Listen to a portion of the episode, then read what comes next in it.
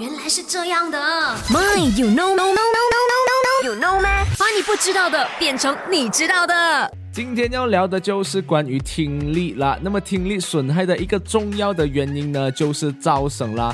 噪声性听力下降可以分为两种，一个是慢性，一个是急性。急性损伤的话呢，就是近距离突然间有发生一个很大的强噪声那样子啦。